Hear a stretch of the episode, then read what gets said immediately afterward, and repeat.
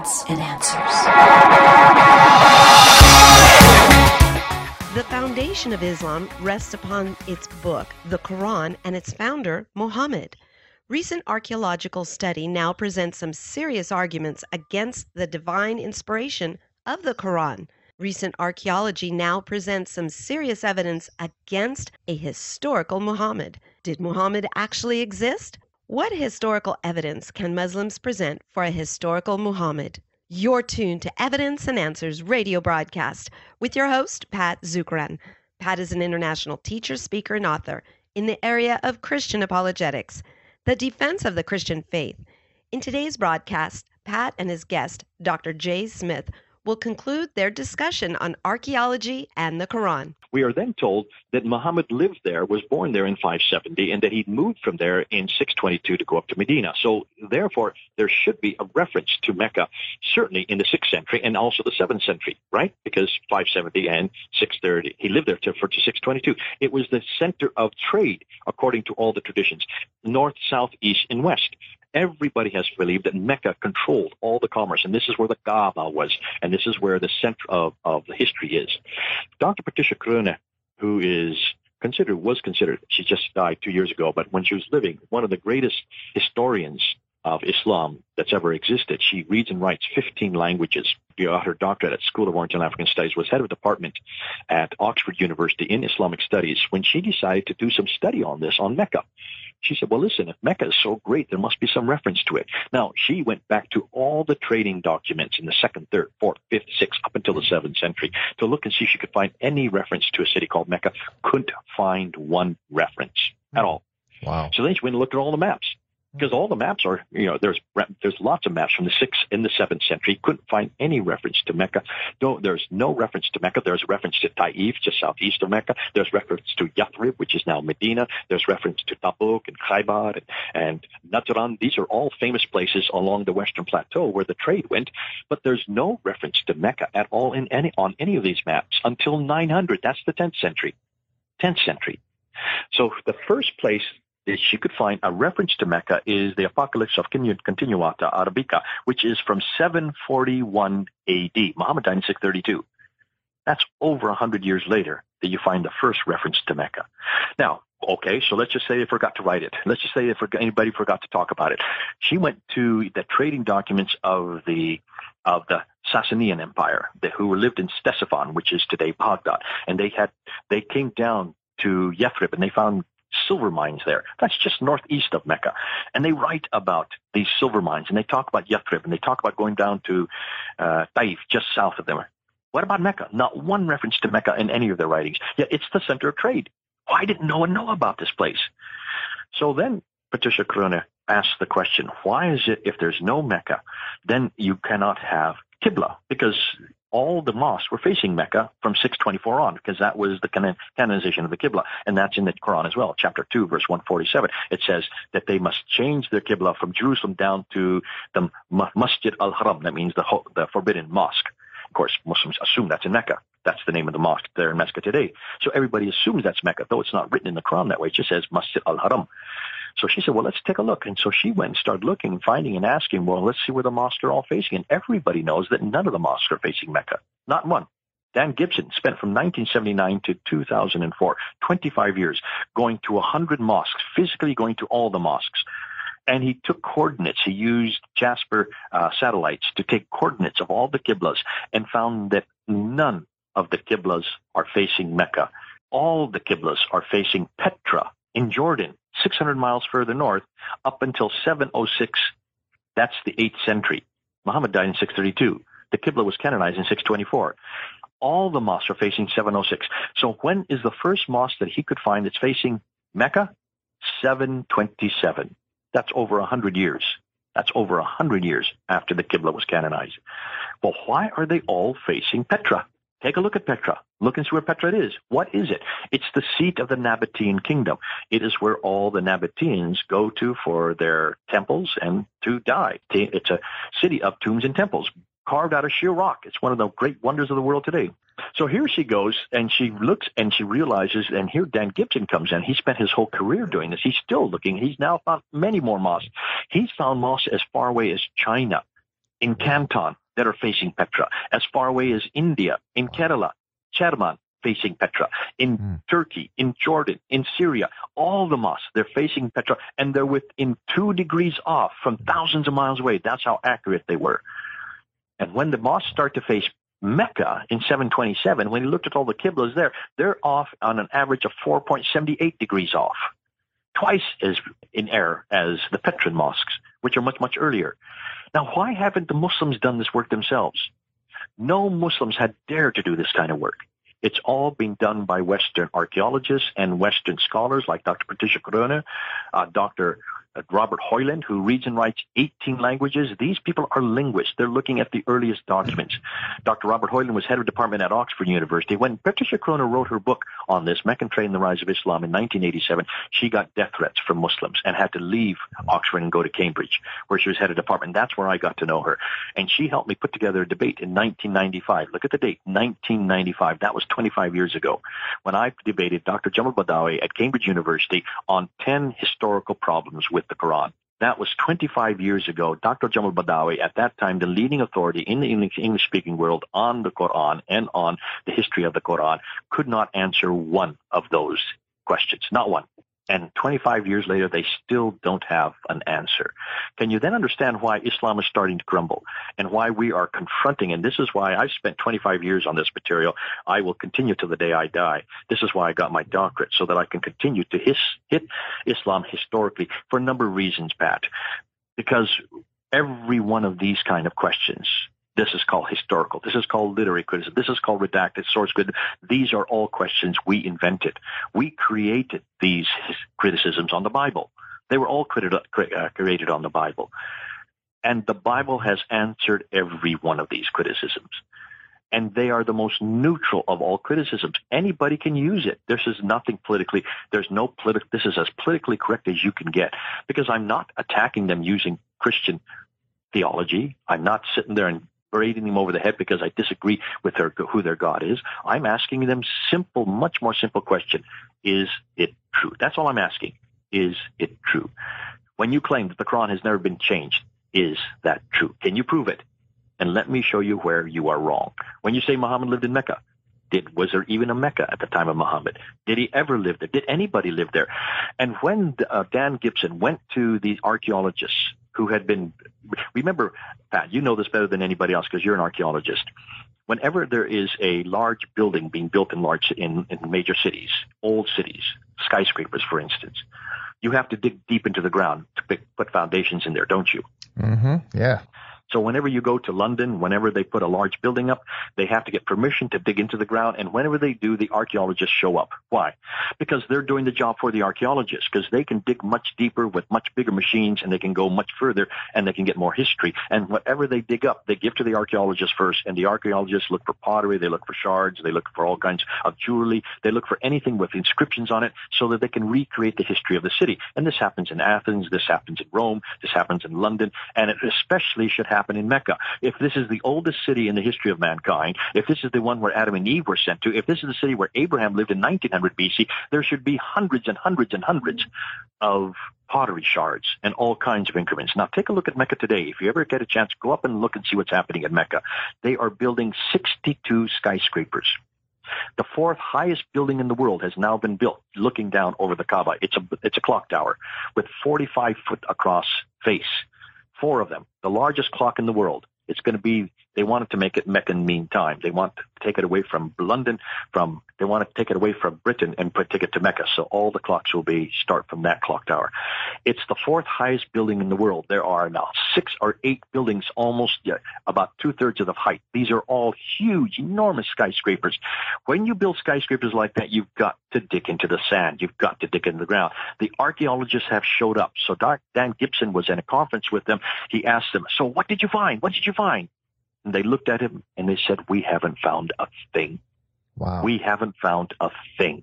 Mm-hmm. There is nothing to find in Mecca. They did say that they did come across pieces of foundations for an old Ottoman fort from the 1300s, which makes sense. Of course, the Ottomans were there in 1300, 1400, sorry. Of course, they were there, but nothing earlier than that, proving that there is no history whatsoever for his, for Mecca at all.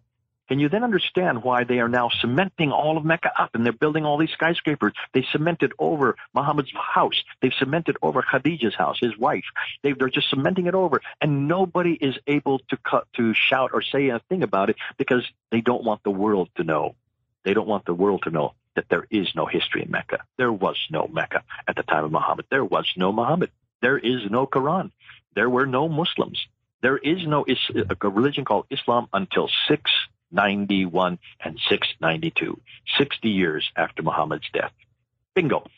Now, I've said an awful lot, and I know there's probably an awful lot of questions, and I know you, I've taken up most of your time, but I hope that helps you because I know you're a historian and you love archeology, mm-hmm. and this is right up your alley. Yeah, no, it's fantastic. You know, compared to like Jerusalem, you know, you can't start a condominium project without hitting something. And yeah. yeah, there are archaeological sites all, you know, when you tour Jerusalem or, you know, other major cities in Israel, you can't go somewhere without running into some kind of historical site, uh, kind of things. And that's what you would expect in Mecca. You know, if it's the oldest city in history, yeah. where is it? Where is there even one object that will support that claim? So where does this, the sacred stone, the Kaaba, where, I mean, where does that come from? the black stone. Yeah. The black stone was in Petra. Isn't that wow. irony of irony? Yeah. The black stone is a Nabatean stone. That's why no one wants to talk about the black stone. What in the world is it doing in the Kaaba? What in the world can you have a black stone that you kiss, which means it's idolatrous? It's a huge embarrassment for Muslims, and they don't know what to do with it because it's always been there since the Kaaba was built in the 8th century. Remember, Mecca was built in the 8th century or late 7th century. It had to be built because of Ibn Zubair. Ibn Zubair was the governor of Petra under Abdul Malik's reign. And in 687, he rebels against uh, Abdul Malik. He destroys Petra grabs the black stone and flees down to the south. Now, whenever you flee with the black stone, you also take God's presence with you because the review by the Nabateans is wherever the black stone is, so is God's presence. So as he fled down with the black stone, he then caused a huge disruption because that means Petra no longer had the black stone. So Petra was no longer the sanctuary. And the p- pilgrims all started following Zubair down to Mecca because he then needed an ally uh, against the Umayyads. So he allied himself with the Abbasids. The Abbasids were headquartered in what is today Baghdad. They're Persian. And so he allies himself with the Persians. He then sets up his stone there in Mecca. And remember, everything you can see, every one of the five stages of the Hajj that you see today in Mecca, all exist in Petra, but mm. much bigger. They're much bigger than they are in Mecca. And this is why when you look at history, you've got to do a comparison and see that Mecca is the new Petra. So, for instance, the two mountains called Safa and Marwa that they're supposed to walk back and run back and forth between. These are the two mountains where Hagar is looking for water. Well, you go to Mecca and they're just two rocks, only about 15 to 20 feet high. Those mountains exist in Petra. They are mountains and they are called Safa and Marwa proving that that was the original Mecca. If you look at the sanctuary, if you look at self the Kaaba itself, look at all the traditions and what they say about the dimensions of the Kaaba, and you will see that the dimensions of the Kaaba do not fit the current dimensions of the Kaaba today in Mecca, but they fit perfectly uh, with the dimensions that have now been discovered in Petra, where the Kaaba has now been discovered exactly the same dimensions, showing that in every, if you look at the what they call the zamarats, these are the these are the towers they throw stones at there in Mecca. Those make no sense unless you go to Petra, because there you see the towers there. You can see the foundations for those towers. They're there. Those are the original zamarats. But they've been recreated in Mecca, and look what they've done now. They've shake, they've taken down those towers and they put buildings up instead to commemorate, to symbolize it, because they want to make sure that nobody asks questions, archaeological questions about Mecca anymore. Wow, that's just absolutely stunning. Many people here are, you know, hearing this for the first time and absolutely stunned that uh, the second largest religion in the world, over a billion followers, may have a founder, almost two billion. Yeah, has 1.8 billion. Wow, has a founder who soon to surpass Christianity as the largest religion if we don't get our act together. You know, and its founder may have never existed, and its historicity, its historical authenticity. It's based purely fictional. It's just absolutely stunning for, for many hearing this for the first time. Yeah, Jay, I guess with all these historical studies that is being done now, What do you see as the future of the religion of Islam in light of all these facts that are coming forward? Well, I think that depends on us. I think right now there is a real battle happening within Christianity. We are scared to death of Islam. We have a fear of Islam, and we have become so politically correct that we do not want to stand up to it. We don't want to stand against it. We are fearful for our lives. We're fearful for our, our kids. If you take a look at almost every one of our missiological narratives or paradigms or models uh, for Islam, it's all basically based only on friendship. There's only one model, and that's friendship and they pretty, pretty much everyone, all of our seminaries and all our Bible schools are teaching people how to come alongside Muslims, how to get along with them, and even to the point of becoming Islamic. In other words, how to acquiesce to them. And I think that is tragic. We're just playing right into Islam's hands because Islam, that's exactly what Islam wants. They are a religion based on power. If you have any doubt, just look at the whole history of Islam for the last 1400 years and look at the biography of Muhammad himself. How do you think he got he got his power. He got it through violence. Take a look at the Quran. There's 140, almost 150 verses of violence of what you're to do to those who stand against you. You're to kill the unbeliever, slay the unbeliever wherever you find them, besiege them, lay in wait with every kind of ambush. That's the sword verse in Surah 9.5 kill the unbelievers until there is no more fitna, no more unbelief in the land. That's chapter 8, verse 39. Cut off the heads of the unbeliever. That's chapter 47, verse 4. I mean, I could go on and on and on. There's so many verses that say exactly what they're to do to those who stand against Islam. Islam has always thrived on power. And here we are, we're acquiescing our power to them, giving them all kinds, bending over backwards to placate them. And whole, our, our entire missionary movement, especially here in America, has become one of acquiescence. And I'm saying if that's going to happen, they're just going to come right in and take over and do what they've done historically for 1400 years. So what we're saying is we've got to shut down Islam. We've got to confront it. We've got to do the same thing Paul did because this is exactly what Paul did. Everywhere he went, in every town he went into, in Laodicea and Cappadocia, Berea, there in Ephesus, he went right into the synagogue. He went uninvited, went right up to the, the Pharisees, and he confronted them with what they had done to the, uh, the Messiah. And they threw him out. They threw him into prison. They, he got beat up twice. They tried to stone him to death, and finally he got he caused a riot in Ephesus, and he was finally killed in Rome. And if you stop and look in the early church, look at all the disciples. Every one of the 12 disciples, they were all persecuted. They were all, every one of them was put into prison. They were all flogged. They were, every one of them was killed except for John. They were all hated, persecuted, mm-hmm. put into jail, flogged, and killed except for John. Now take a look at Matthew 10 and look at the commissioning of the 12 disciples there. That is exactly what Christ said in commissioning the 12 disciples. I'm sending you out as lamb before wolves. You're going to be hated. You're going to be persecuted. You're going to be thrown in jail. You're going to be flogged. You're going to be killed for my name. Every one of the disciples fulfilled their commissioning. Why in the world are we now in the 21st century going exactly against that? We do not want to be hated, so we acquiesce. We do not want to be persecuted, so therefore we change our strategies. We do not want to be put into prison, so we flee when, whenever there's any persecution, and we do not want to be flogged or killed. So therefore we secure ourselves and make sure that our families are always safeguarded. This is exactly against what the gospel says. This is exactly against what we see in the book of Acts.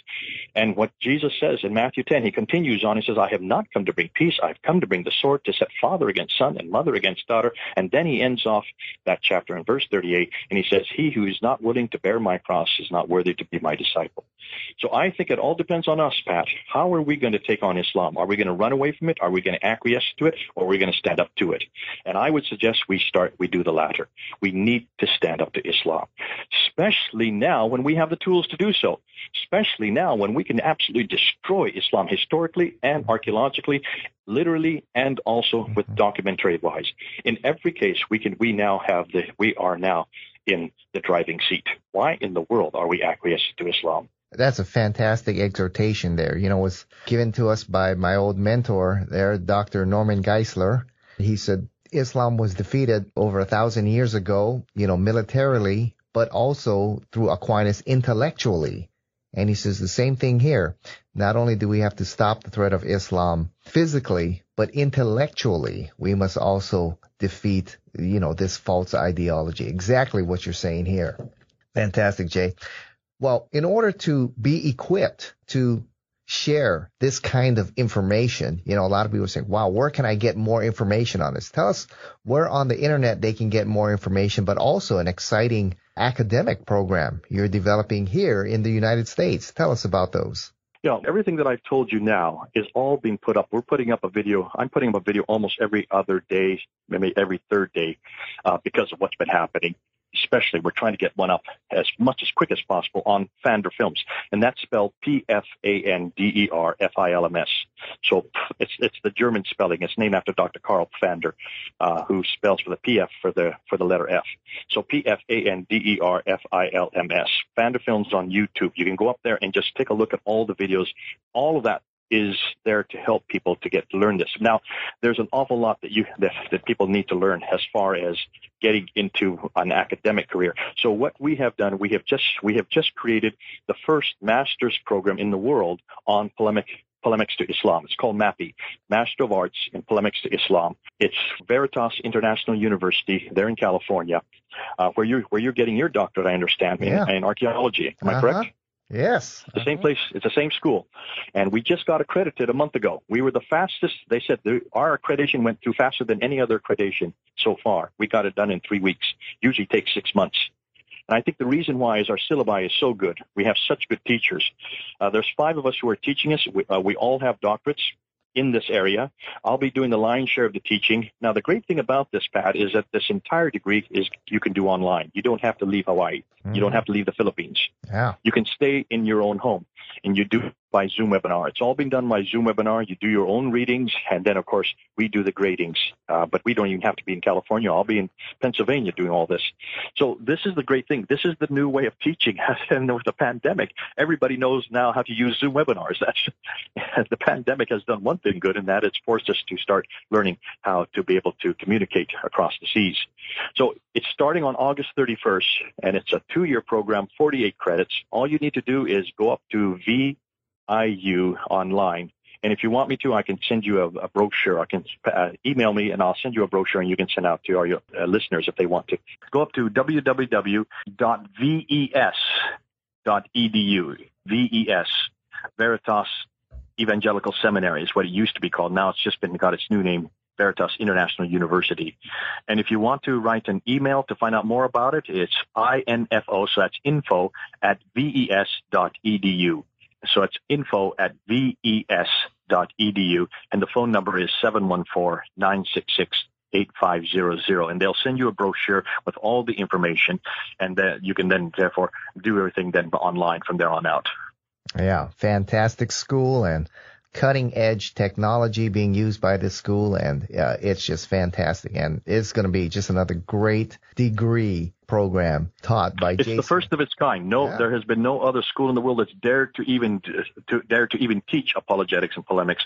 But we feel this is our time. This is the time that we need to really go on the offense. At the same time, we would need to equip all of our missionaries on how to defend against Islam because there are a myriad of questions that they don't know how to answer. We have them all. We're going to get them up and running forth with them. Yeah. And so, yeah, fantastic school there, Veritas. You want to study under some of the top apologists of our generation, uh, like Jay Smith and Dr. Gary Habermas and Ron Rhodes and others. Uh, they're there at Veritas International University. Fantastic school.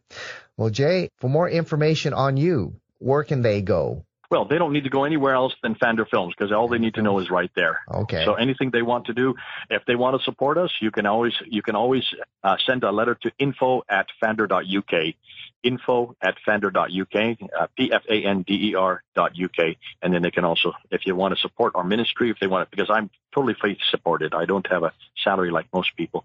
I have to go on uh, faith support. We've been doing that, my wife and I, for almost 40 years now.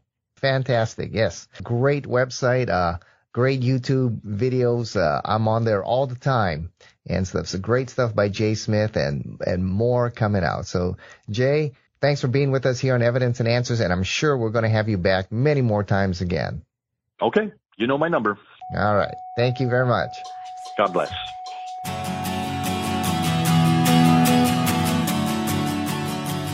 We've run out of time. Thank you for joining us here on Evidence and Answers radio broadcast. We hope you enjoyed Pat's show today.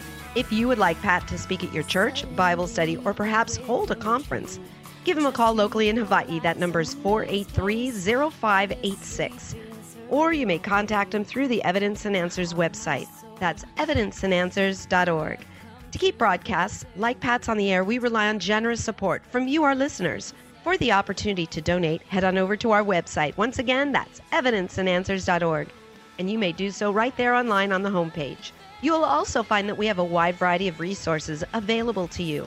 Everything from atheism to Zen Buddhism, including articles and additional audio for you to listen to or download. So be sure to share our website with those around you. Join us again next time on the air or online as we provide compelling reasons for faith in Christ. That's Evidence and Answers with Pat Zukeran.